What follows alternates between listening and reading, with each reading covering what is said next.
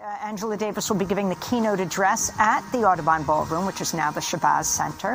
Um, democracynow.org will be linking to that YouTube stream. Ben Crump will also be speaking. I will be saying a few words, and Malcolm X's daughter will be introducing and giving a keynote as well, Dr. Ilyasah Shabazz. So go to democracynow.org for the details. I'm Amy Goodman with Juan Gonzalez. And you're listening to radio station W. USB in Stony Brook at 90.1 FM and 107.3 FM and to the entire world on WUSB.FM. It's 6 o'clock on a Tuesday evening, and that means it's time for another episode of Off the Wall.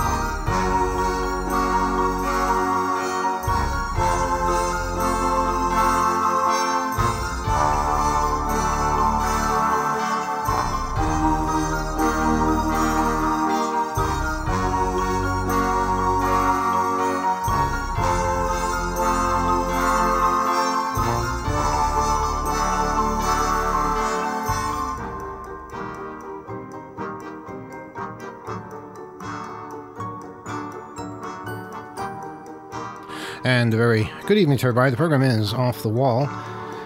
Uh, Manuel Goldstein here with you, joined tonight by Kyle. Um, Hang on, I don't have your mic turned up yet. It takes time. Okay, go ahead now.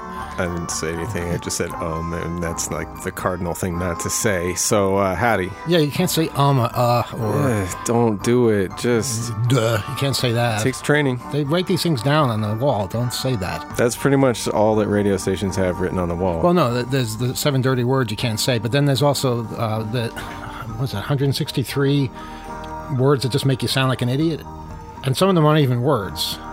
Some of them are just like, you know, air sounds, and it's okay. We don't have to get into that now, but um, we're here on another Tuesday evening. We have a lot to talk about. Right? In, yeah, intimate. Uh, for, if uh, newspapers are sort of like third grade level, we're like fifth, maybe sixth. We try.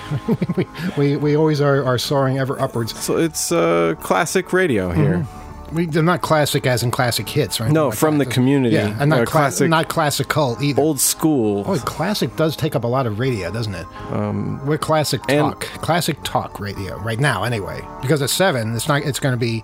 It's going to be Finn. In fact, that's a category in and of itself. Finn is a category. Folksy radio. Yeah.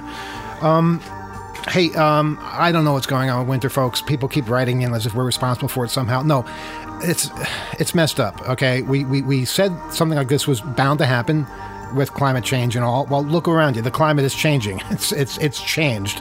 Uh, winter apparently is canceled uh, for uh, the New York metro area. No snow, barely any freezing temperatures. What gets me is. Um, I mean, I understand. You know, you go to the local shops and people are like, "Oh, what terrific weather! I'm outside now, washing my car." You don't you don't want to yell and scream at them, and I'm sorry for those instances where I lose my cool, but uh, it's wrong. It's wrong to be in the, in, in the Northeast during winter and have spring weather throughout. It's wrong. Uh, but, you know, you're forgiven because obviously you can do more fun things outside. Um, but there'll be a reckoning in the future, not to sound too dire. What I really have a problem with, though, are the people on television, the weathermen, who are saying well, we uh, we're having a great winter this year because we're not having any snow and it's it's uh, balmy temperatures. You know better. You know this is bad. You know this is wrong. You know it's going to uh, mess up the, the the crops and the insects and everything else.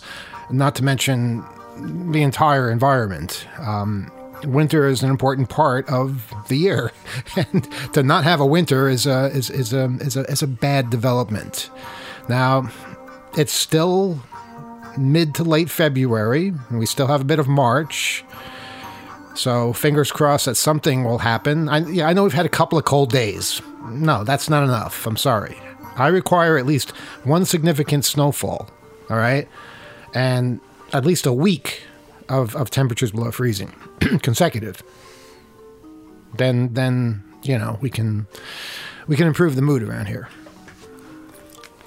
Yeah, that um, summertime heat comes around and you have the same sensation with everyone so enthusiastic about the bright sunny days and um, though you know pleasant weather is always great the variability and severity of stuff is is really becoming troublesome but, but kyle you see walking right into it don't use the p word. Don't use the p word. Pleasant and pleasant is, is subjective. You know my pleasant is your hell. You know not all the time. Well, most of the time, and and you know, I'm in disagreement with a lot of people about this. But when people say pleasant weather, you know, if you're a weatherman, don't say that word. Say warm weather. You can say warm. Maybe to you, warm is pleasant. Okay, fine. Go to Florida then. you know, but pleasant? No, it's unpleasant for me. How about that? Well, okay. But I guess the quarrel is not with weather casting itself because there's a lot of variability and there are a lot of weather casting uh, uh, personalities that are true uh, characters and and and they have lives too and they're they're reading the, the the feel of their locale and what's going on in the community just as much as we do here at WUSB Stony Brook. Yeah, uh, well, here's from today's Newsday. Uh, it's it's no joke Yeah, it's no joke. Long Island is on the verge of setting records for the warmest February and the least amount of snowfall in a single season. That's according to the National Weather Service. Might have heard of them. The highest mean temperature for February was, and this is Fahrenheit, was the 47.3 degrees recorded at Long Island MacArthur Airport in 2018. Um, the mean temperature so far for this February is 48.4. So we're a full degree above the former record. Yeah, it's only the 20th of February. Uh, and, and, and still there are cold fronts moving in that could change things. And those cold fronts could also bring snow.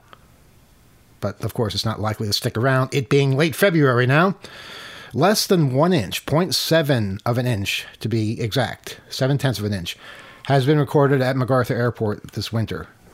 And that's far less than the 25 or 30 inches that the region usually experiences, less than an inch. The record for the least snowfall was set during the winter of 1997 98 and that's when 2.6 inches of snow fell on Long Island. So we're at 0.7 right now. Yeah, that's so so very very low, and um, it doesn't even feel like it's even happened that that there's a, even that much recorded in most people. I mean, uh, that definitely some storms hit upstate, definitely, or I mean, West New you know, York, New York, and, and in other areas in the Northeast. I was gonna I was gonna compliment Newsday, saying this is a you know a good story, and then they have to write a sentence like this: What Monday's high temperature was a pleasant sixty degrees. Again, with the p word, you know. It wasn't pleasant. It was hell. It was horrible. 60 degrees. In fact, I saw it go up higher. I saw a temperature uh, a thermometer go to 68. That's just abnormal. Had all the winter insulation out and clothing ready to go, scarves and hats. Tomorrow's forecast calls for a slight chance of snow, sleet, and rain in the afternoon with a high near 44 degrees Fahrenheit. You got to be below 32 Fahrenheit, though, for it to stick around. Calls for uh, the forecast uh, calls for a 100% chance of precipitation Wednesday night, a low temperature of 33. It's one degree above. they know they're annoying me. All right, just enough of that. I just, I'm sorry. I, I don't usually rip up stories on the air, but Whoa. this, it just it annoys me so much. I did not expect. Look, are you okay? Let's Wait, talk about something more. No, let's talk about something more pleasant. Let's sure? talk about uh, about dispensaries opening up on Long Island. Uh, actually, you know what? All of Nassau County is blacklisted from having uh, uh, dispensaries because the stupid townships voted not to have any dispensaries yet.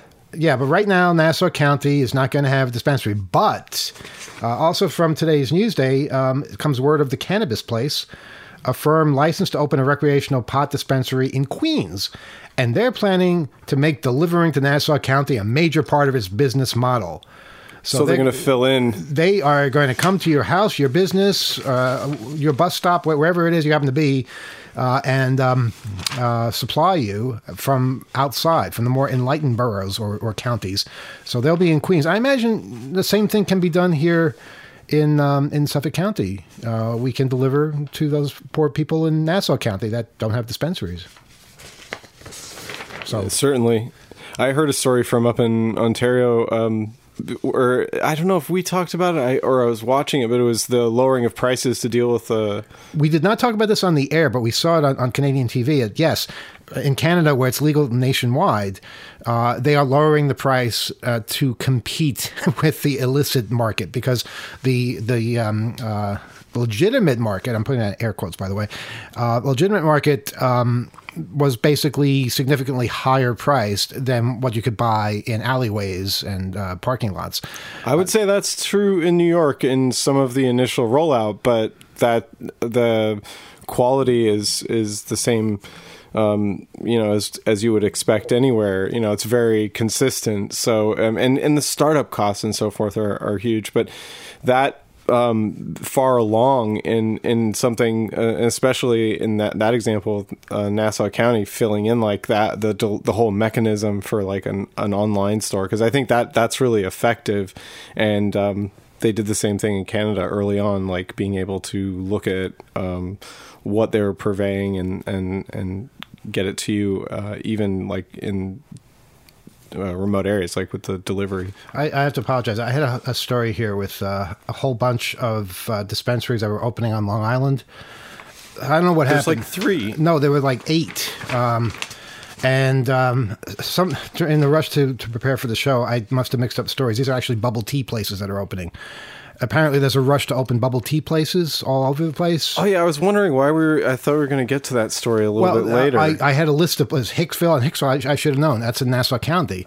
Uh, you can have bubble tea, but you can't have pot. So, I'm sorry. Uh, I mean, it's exciting, and I think they were both legalized around the same time. I didn't know that, but, that tea was legal there. Uh, I think it is. I think it's it's still controversial, but it's um, but it, it doesn't affect us right now. So um, there might be bubble tea places opening up in your neighborhood, but there are uh, dispensaries. You might have to wait a little bit longer. Suffolk County, though, there will be dispensaries at some point. I keep hearing that, but I don't hear specifics. And as soon as we find out about that, we will um, uh, let you know. But um, we visited a new dispensary in Manhattan uh, over the minute. past week. There was a, there was a a third one. I missed the second one somehow.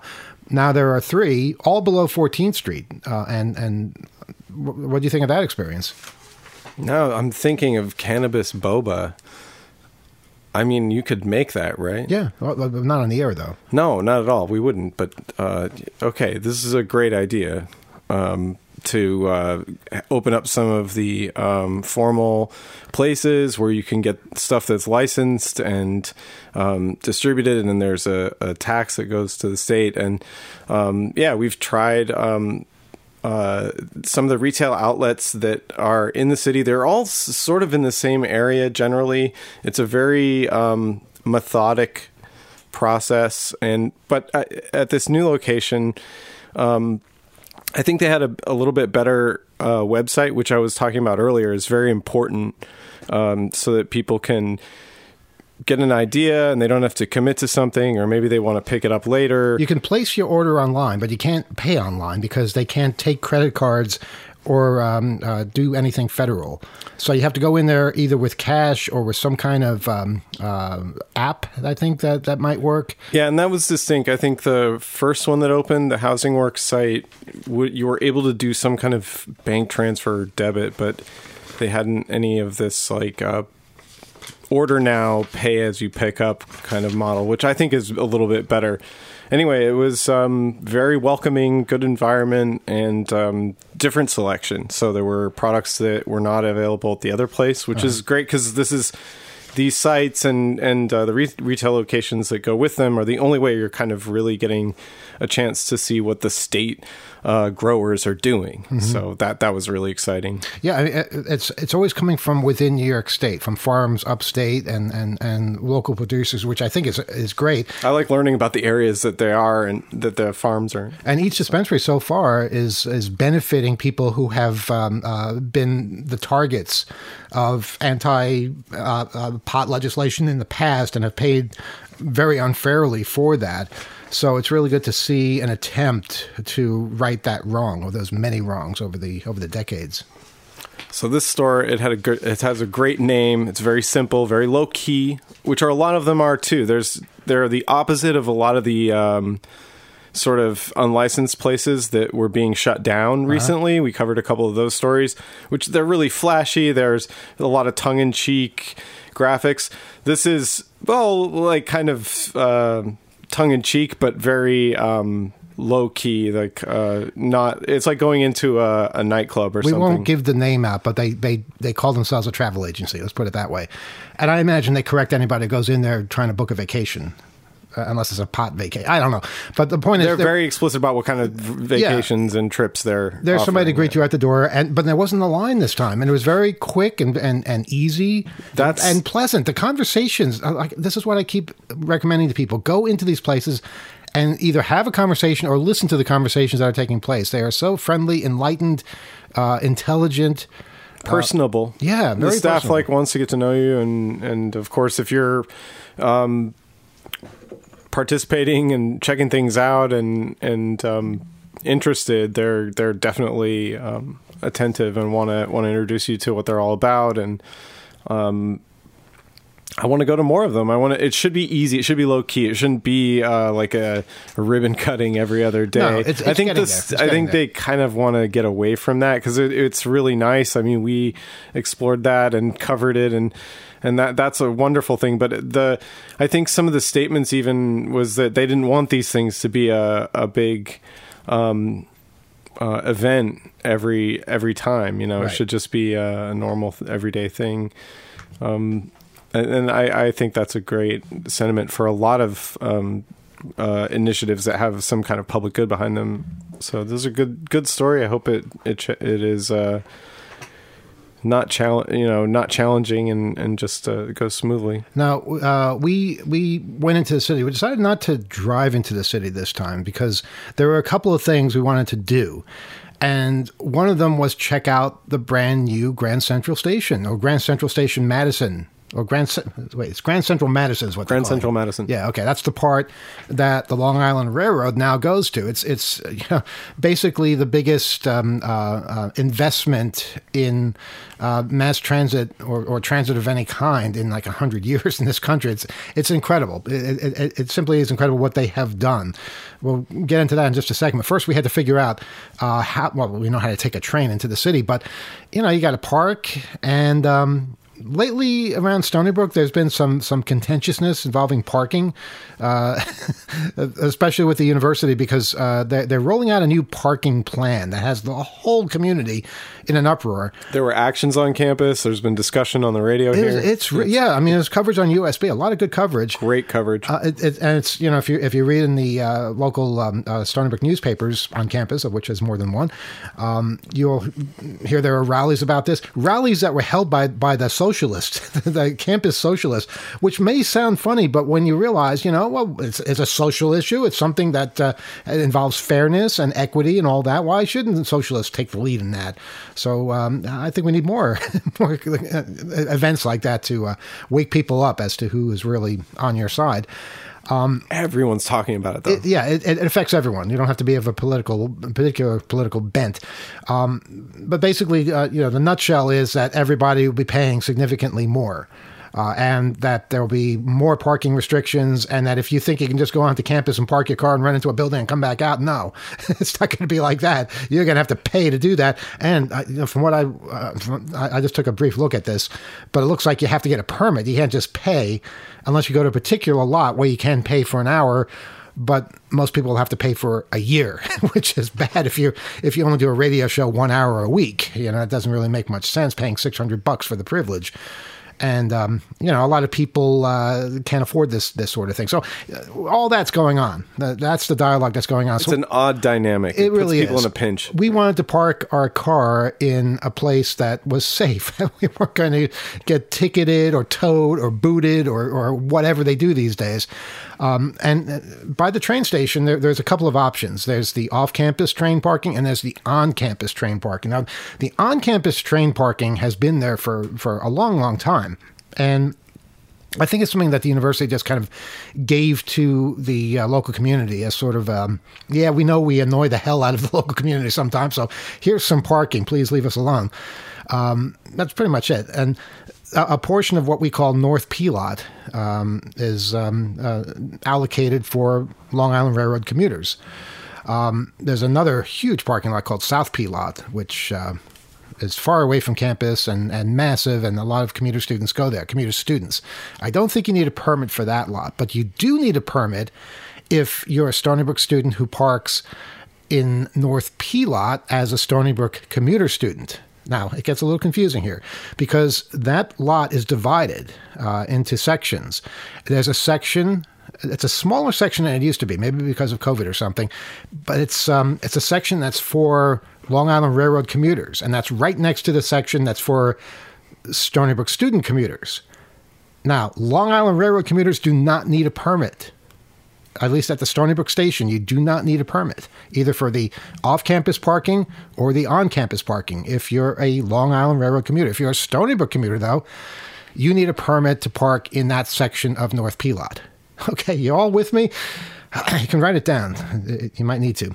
So, we wanted to make sure that uh, we were going to do this right. So the the day before we were going in, we we kind of just uh, researched the whole thing, and uh, we saw that in the student section of North P lot, there were some cars that had tickets on them. These were cars that didn't have permits to park there because, as I said, you need a permit to park in the student section of that lot.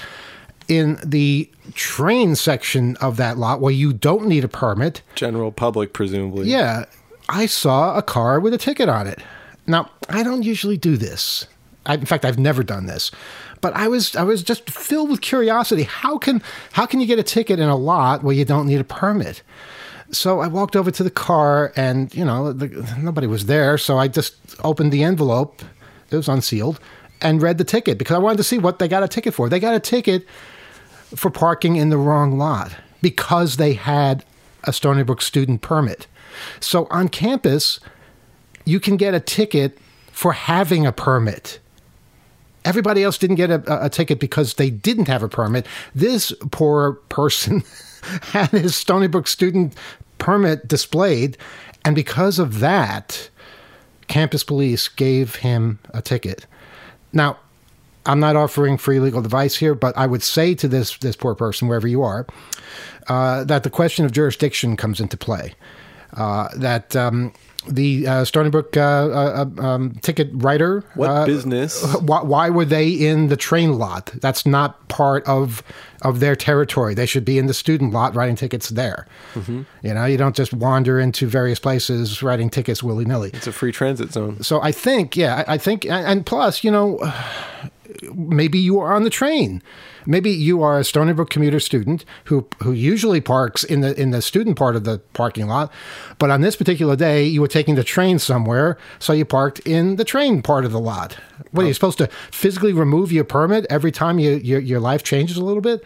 It wasn't a sticker. That's all I'm going to say about the permit. Yeah. So, but I'm not defending this via this uh, errant uh, ticket writing yeah. Well, anyway, the point is, uh, we we figured it out, and we parked, and we were fine. So I, I don't want to spend too much time talking about parking. And boy, that Long Island Railroad is smooth. It's smooth. It's good. It's a train. Yeah, it, it got us there. We uh, we actually were lucky. We got a train that skipped a whole lot of stations. Uh, but at Jamaica, what you do now until the 27th, when the schedule changes and and uh, the permanent schedule goes into play. Right now, though, you can take a shuttle train that goes from Jamaica Station to Grand Central Madison and that's the only way to get there. So uh, um, it's it's a it's a 20 22 minute ride, and um, you basically just go into a different tunnel. And, and what that means is it's a reduced schedule essentially, but and so these very um, uh, few and far between uh, trips, less connections from multiple places, and um, but definitely regular traffic. Yeah, and see, it was it was directly in there. I don't uh, I don't understand the logic behind this because they they run the train every half hour from Jamaica, except during rush hours, uh, rush hour going in, rush hour going out. When they run it not four times an hour, not eight times an hour, once an hour. They reduce it during rush hour. I don't get that. Why would you reduce it during the rush hour you would want to run more trains then, wouldn't you?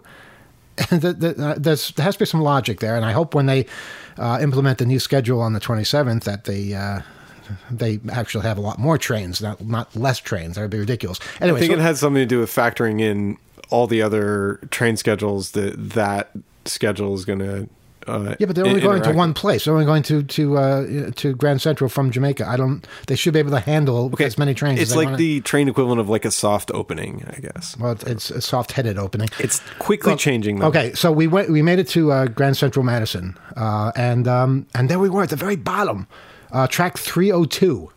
now, they don't have 300 tracks there. I always got confused by this. Uh, basically, 30, uh, 301, wait, I think it's 300, 301, 302, and 303. Or no, maybe it's 301, 302, 303, and 304. I think that's it. Uh, those are all on the very bottom level uh, of Grand Central Madison. And this is the new level that they carved out underneath Grand Central Station. Now, above that are four more tracks uh, track uh, 201, 202, 203, and 204, also for the Long Island Railroad. So you have two levels, four tracks each, and they're kind of insulated. So it's not like Penn Station where it's all open, you can see all the tracks. You basically just see two tracks. So it looks smaller than it is, but it's not. It's, it's big and it's deep and you're way down there. Yeah, you're under everything that is underneath uh, Grand Central itself, uh-huh. and it is spectacular when you're pulling in there and. Um, everything leading up to it when the um, train g- descends is it's uh, uh, very quiet. You might notice like maybe your ears like a little bit of a pressure change, and then it's so bright when you you come into this like two track um, uh, platform area. It's uh, incredible. Uh, all the stone and and um, uh, finish work. It's it's a, a brand new s- station that is uh, ready for all kinds of uh, people to come through there, and and there's pathways basically overhead, and mm-hmm. then I guess what you would call like a um um uh kind of like an overlook or a path uh, at the top part. I think it's a 200 level uh-huh. uh, where you're uh, at the bottom of the escalators that that connect to. You can look down to, to, the level below that, and you, you can see at very various uh, from the platform level. You can look down at the the lowest platform, so that pair of tracks but um, there are like kind of catwalks and well, that go above. You um, you mentioned that this is a, a, very German type of thing, and I think you're thinking of Hauptbahnhof in, in Berlin, where basically you look down, all of a sudden there's a huge drop. Uh, you know, it's, it's glass, but it's it's architecturally uh, very impressive, and you're able to see so much. Europeans uh, um, have some of that. It, it, opens up the space, and it's already a, a very open space. It's open space. It's a clean space. It's a quiet space too, which surprised me. Uh, and yeah, you just have this feeling that uh, I'm in a real serious train station here. They got it right. Look, Grand Central was already an architectural masterpiece, but what they did was they they added levels below that that match Grand Central. It is so worth going there just to just to see it, just to explore because Grand Central before all this was huge. And I really didn't spend much time exploring it because I would always go into Penn Station because that's where the train went. This opens up all kinds of, um, of, of new worlds and, and access capabilities. You can connect to Metro North now and eventually Metro North will be going to Penn Station as well. So yeah, you, will be able to buy a ticket here on Long Island to go up to Westchester if you want. For whatever reason, incredible, yeah. incredible. There's uh, multiple, uh, very, very, very steep uh, uh escalators that, yes. that serve this. Um, Don't fall down those escalators and so much possibility. I the, the I think the um, ticket machines are not in there yet. There's some some um, remaining things to be finished and tested out. I think we saw some like escalator, um, I guess supervisors just just there in case something goes wrong and uh, checking to make sure everything remains reliable and well and and just um, preparing for all of those connections because as it was now i think we were looking at one of the schedules everything was to jamaica and um, you know it's basically being um, being, being prepared for um, more destinations and, we, and arrivals. We went at a very interesting time because, um, as I said, there was just one train per half hour from Jamaica at that time and um, that means that on those those lower two levels, you know, tracks 301 to 304 and tracks 201 to 204, uh, there was only one train and not very many people. So we were in a section of Grand Central that was very quiet, very clean, very empty. It reminded me of uh, visiting the U55. That's a that's a underground line, um, U-Bahn in Berlin again uh, that's only has I think three stops, and almost nobody uses it, and it's very clean and very quiet. Well, and we first visited it when it was like either just completed or partially completed, and very few people were riding it. It basically went one to one stop and back, and uh, back again mm-hmm. um, for like basically all day, all day, and very late. And it was very, um, very bored driver of that train. Yeah, and there was just like big air purifiers and not much else. But I, I am just so it was, it's brand new. I'm so impressed with it's some of the projects. A triumph. I mean, uh, uh, we, we we totally even overlooked the the, the three track um, um, project that finished recently for, between the. Uh, was it Floral Park and Hicksville, where you can basically trains can pass each other now it's um, a, a, lot of improvements. But one improvement that we really, really need badly is electric electrification out to uh, the Port Jefferson uh, North Shore branch because, you know, great as this is, nobody out here can take advantage of it because the double decker trains that we have out here won't fit through the tunnel to get to Grand Central. So you're going to have to switch someplace. Whereas everywhere else, you can get on a train that goes directly to Grand Central. So you know, electrification solves that. It's it's well past due for this to happen. Faster trips to the city, easier access to uh, places here, the kind of development that's good development, and, it, it, it, cuts back on pollution, you know, diesel fumes and and and rumbling engines all night long, that kind of thing. So well, these sort sort of foundational uh, projects make uh, uh the uh, outside stuff like. Um, you're talking about on the the the furthest ends of the lines being uh, ready to go for for uh, smaller projects than this. Yeah, and and they take less time to put together and, and get funding and, and get going and on. This is a good time to be doing it too when there's less ridership. Although ridership is is bouncing back, um, but it's a good time to really start investing and expanding, and that we will see the benefits of this for a very very long time to come. And this is this is why it's such a good thing to um, uh, to spend occasionally on infrastructure, which is something we we seem to have forgotten how to do until recently. Um, okay, moving on though, uh, because uh, there, there, are, there are far more important things to uh, discuss. And of course, we're coming up on the one year anniversary of, um, Russia's invasion of Ukraine, which we've talked about quite a bit on this show and on this station. And, um, you know, over the, um, over the weekend, I believe, uh, there was um, a rally in Washington, D.C. Do you hear about this? It's um, protesters against the war in Ukraine. Now, usually, I'm with protesters protesting war because usually, you know, we're starting the war somewhere. This to me is very, very different. And I, I, I, feel a lot of people saying the same thing. A lot of people that you would not think would be on the same side. Like, for instance, uh, in, in um, the East Village in, um, in Manhattan, you see Ukrainian flags everywhere because people support Ukraine against the Russian invasion.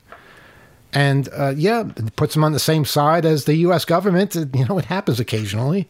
Sometimes you agree on things with people that you disagree with on other things, and and and unfortunately, there are those who just can't get their head around that. And uh, that's kind of what happened in D.C. on Sunday. Um, they were demanding that the U.S. stop sending weapons to Kiev, uh, disband NATO, and join China and Russia in creating a multipolar world uh, whatever that means. Um, now, it's weird because this um, this article says thousands protest the U.S. involvement in Ukraine, and the article says a thousand people uh, attended the Rage Against the War Machine rally. And this, this comes from a news outlet called Al Mayadeen. We'll get into that in a second, but uh, a thousand people attended the Rage Against the War Machine rally uh, which included former State Department speakers, politicians, journalists, and activists. Former Senators Ron Paul, Ron Paul, not Rand Paul, Ron Paul. Remember Ron Paul? I do. I didn't know he was still alive. I'm sorry. I, I, I don't mean to be rude, but I, I did not think he was. How was that possible? Okay. Uh, Republican of, of, of, Texas, Ron Paul. Yeah, I haven't heard from him in, in decades. Uh, remember Dennis uh, Kucinich? Yeah, Democrat of Ohio and former Representative Tulsi Gabbard, who people seem to think was a Democrat, and it was pretty obvious she wasn't. Uh, they were all there. Um, yeah, and um, you remember um, remember Jill Stein? Uh, she yeah. she uh, uh ran in 2016 for the Green Party uh, against both Clinton and Trump. And I remember uh, on the other radio show, um, some people might not remember this, I called her an idiot. And the reason I called her an idiot was because, you know, she um, um, basically didn't battle Trump, but did battle Clinton. And in not battling Trump, like so many people seem to want to do, she gave him a free pass didn't call him on any of the nonsense he was saying, and just spent all her time attacking Hillary Clinton. Kind of like what Julian Assange did. Kind of like what a lot of people on the left did. and basically wound up helping Trump. So I called her an idiot for that. And then I, I also called her an idiot uh, for um, uh, basically stealing money. Uh, well, that doesn't make her an idiot, though. Uh, in fact, my I even gave her money after calling her an idiot, saying, "Okay, you're, you're going to fund uh, a recount of the election." And turns out that uh, she accepted all the money, but the money went somewhere else, went to pay her staff and for various other expenses, and a lot of news articles about that.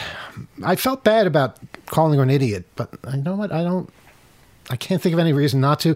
And then on this um, this rally on Sunday, um, she came back into the um, in, into the the world of news by saying the following. Do we have do we have this queued up? Take, take a listen to this.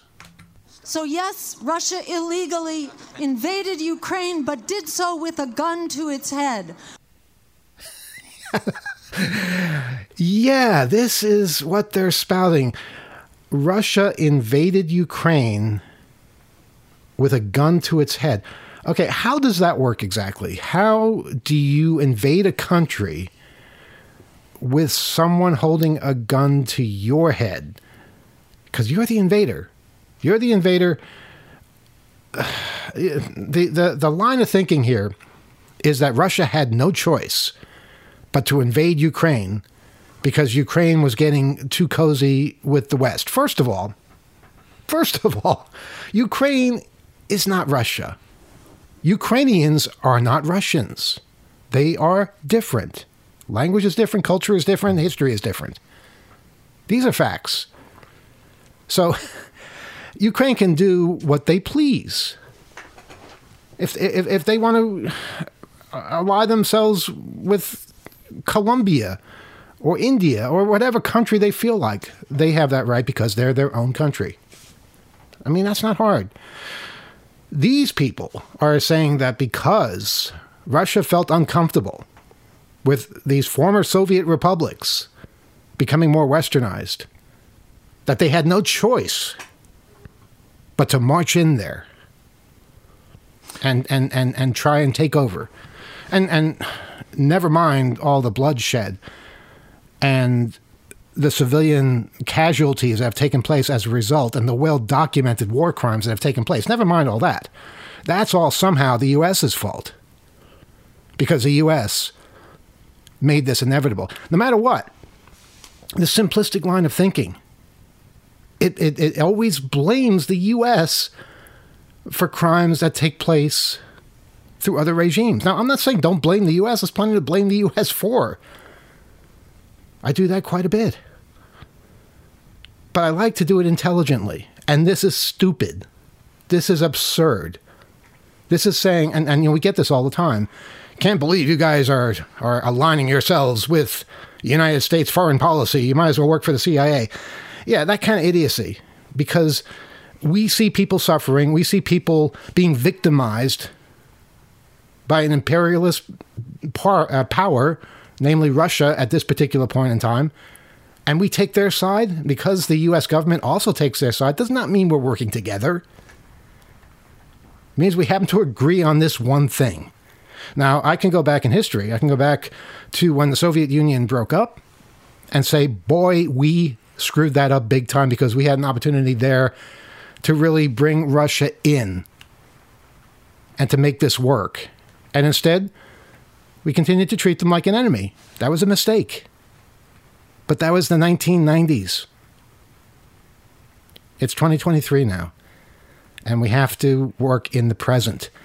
And that means if a superpower invades a much smaller neighbor well, it's not hard to figure out what side to take. you know, and uh, you know other other leaders. In fact, I'm gonna I'm gonna continue uh, with this story here. Just get to the end of it. Um, I'll tell you how the story ends. Guess who it, who it quotes?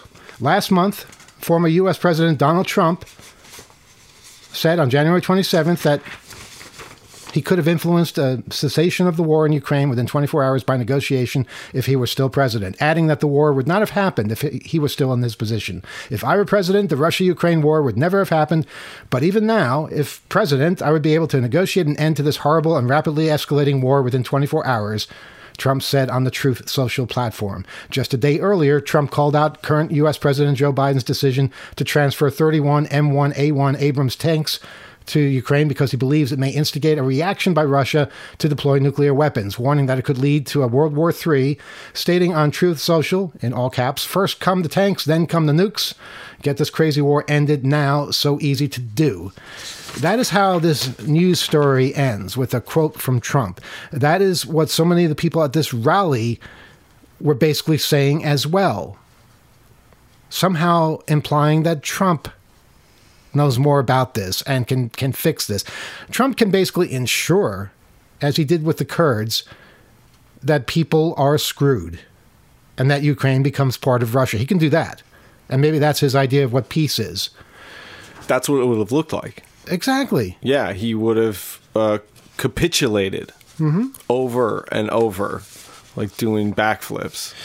This I, I, mentioned that this came from a news outlet called Al Mayadeen, uh, and I had not heard of them before. But basically, uh, they are um, located in uh, Beirut in Lebanon, uh, and they are a um, a media outlet that is basically widely seen to be uh, supportive of the Syrian regime and of Hezbollah and all those nice people. And if you support the Syrian regime, well, you're in bed with the Russians then. So this is a very pro Russian news site. And that's why you have nonsense like this being passed off as news. So it's it's it's just really dismaying to see people fall for this, intelligent people fall for this. There was a great article um, that actually came out in December. You know how you find articles and you think they're new, and then you, the little tiny print, there's a date, and it actually, oh, this came out months ago. Um, this is in um, uh, a publication called Foreign Policy. You can find it on foreignpolicy.com. Hard left's anti US ideology turns it against Ukraine. Just read a little bit of this, but it's well worth reading the whole thing. As the war in Ukraine drag, drags closer to the one year mark, it's not unreasonable to expect it to end eventually in some kind of negotiations. The crucial point is where one places the onus of responsibility for starting and ending the war. For a certain segment of the progressive Western left, peace through diplomacy means one thing, even if they will rarely say it openly Ukraine's surrender on Russia's terms. Yeah. Um, support for Ukraine in most Western countries is a mainstream consensus. This includes Ukraine's biggest and most reliable partner, the United States, where protecting Ukraine's sovereignty has firm bipartisan support. As standing ovations across the aisle during Ukrainian President Zelensky's historic address to a joint session of the U.S. Congress on December 21st showed. Um, yeah, so uh, that's all a given. But Western uh, support for Ukraine has invited hostility on both fringes of the political spectrum. For the Western hard left, opposed to U.S. militarism, uh, their own anti American, anti Western worldview is so absorbing that they will readily take the side of any aggressor in the anti Western camp. Similarly, they will eagerly oppose any country supported by the United States.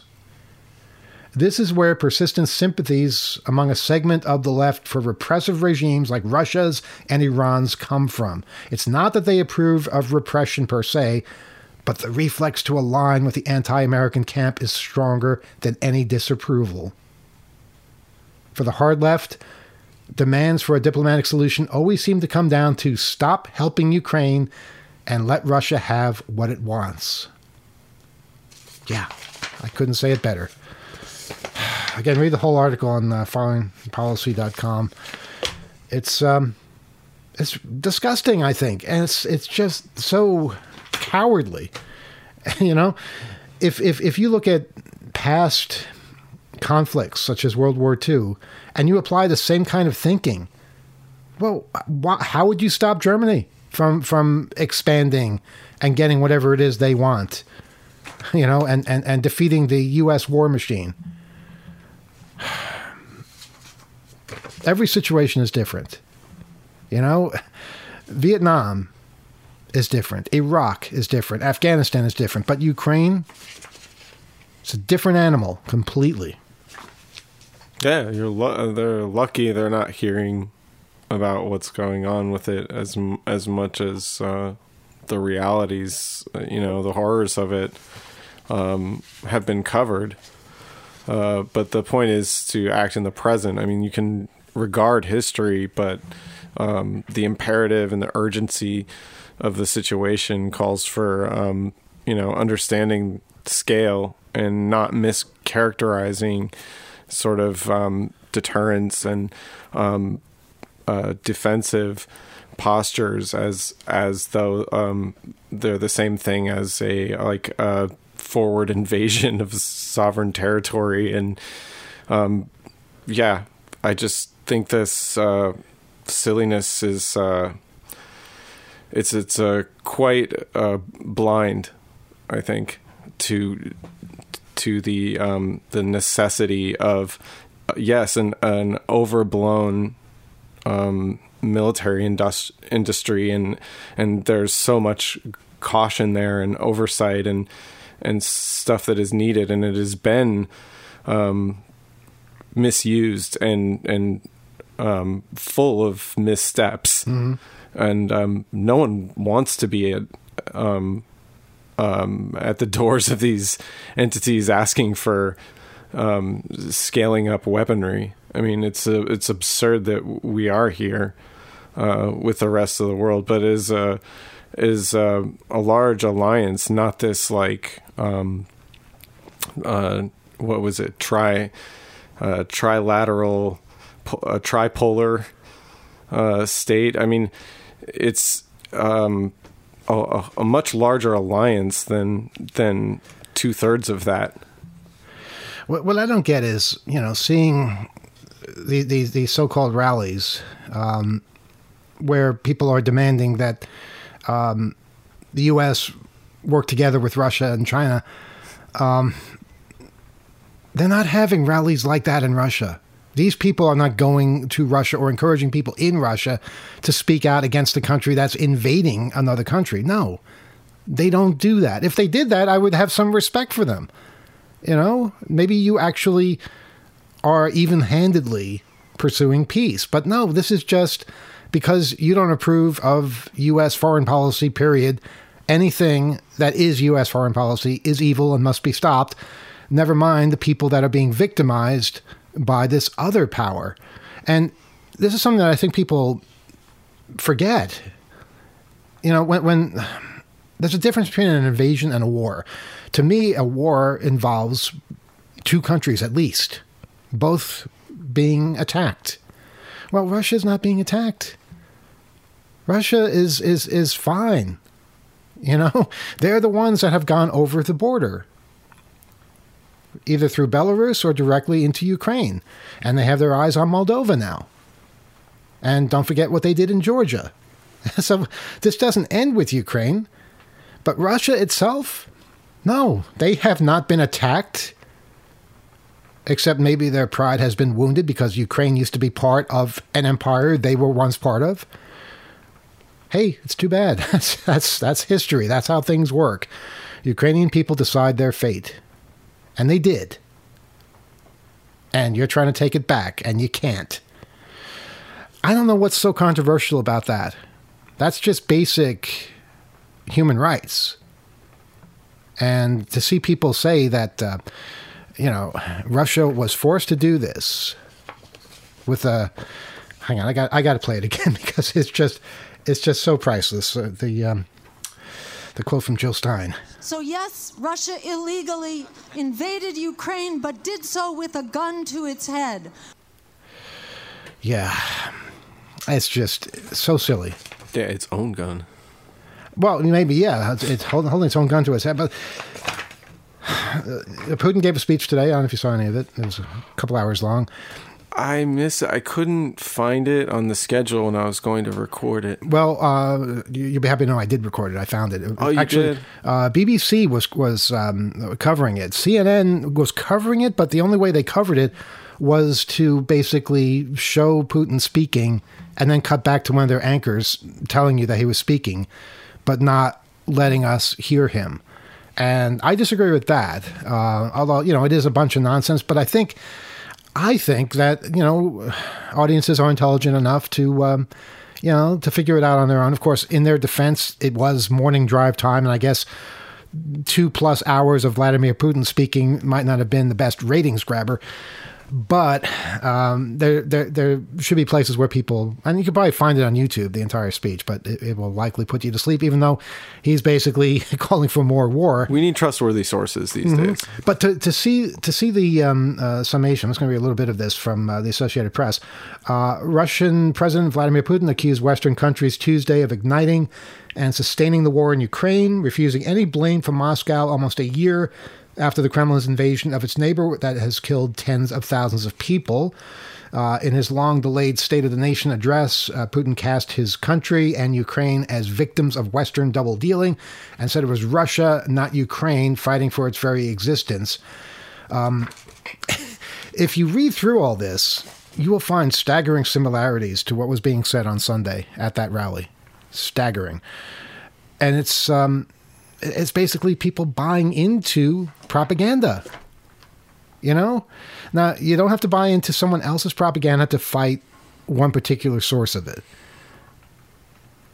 In this particular case, you know, put yourself behind any country that supports Ukraine and say, yeah, you're with these people if you don't like uh, to support the foreign policy of, of, of, a different country. So if, if U.S. foreign policy bugs you, okay, you know what? Japan just gave them a whole lot of money. so uh, so many, so many um, uh, nations, so many people that support Ukraine. I think we all should be standing up for people who are fighting against an invasion. It just, I, I can't get past that. Maybe the person that makes your sandwich down at the deli, that that uh, shop convinces you it's a, a strong sentiment, and um, the point is. Um, to uh, stand in the face of it, united. Um, and that sentiment is out there, and it's um, it's uh, uh, taking a long time. And I think there is a lot of fatigue. Like I said, we're lucky not to be looking at the horrors of what has taken place there one year long. All right, well, that's our view on it. Uh, you can write to us, otw at 2600.com. We'd love to hear from you. Please stay awake, stay alert, read as much as you can, have a critical eye towards everything, and keep listening to WUSB. Finn is coming up next. You won't be disappointed. See you next week. Good night. Bye. There's dancing behind movie scenes, behind the movie scene. Sabirani, she's the one that keeps the dream alive from the morning past the evening to the end of the light. Grim food Asher on the 45. Well, it's a grim food Asher on the 45.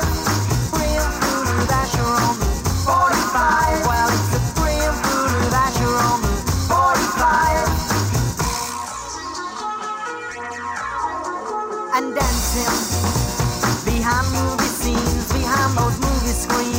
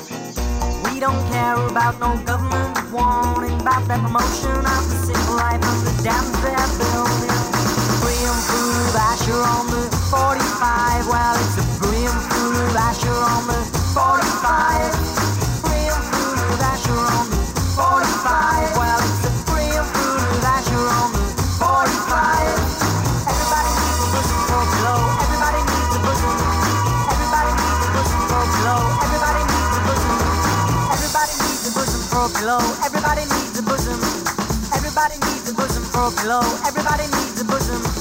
Everybody needs a bosom for glow. Everybody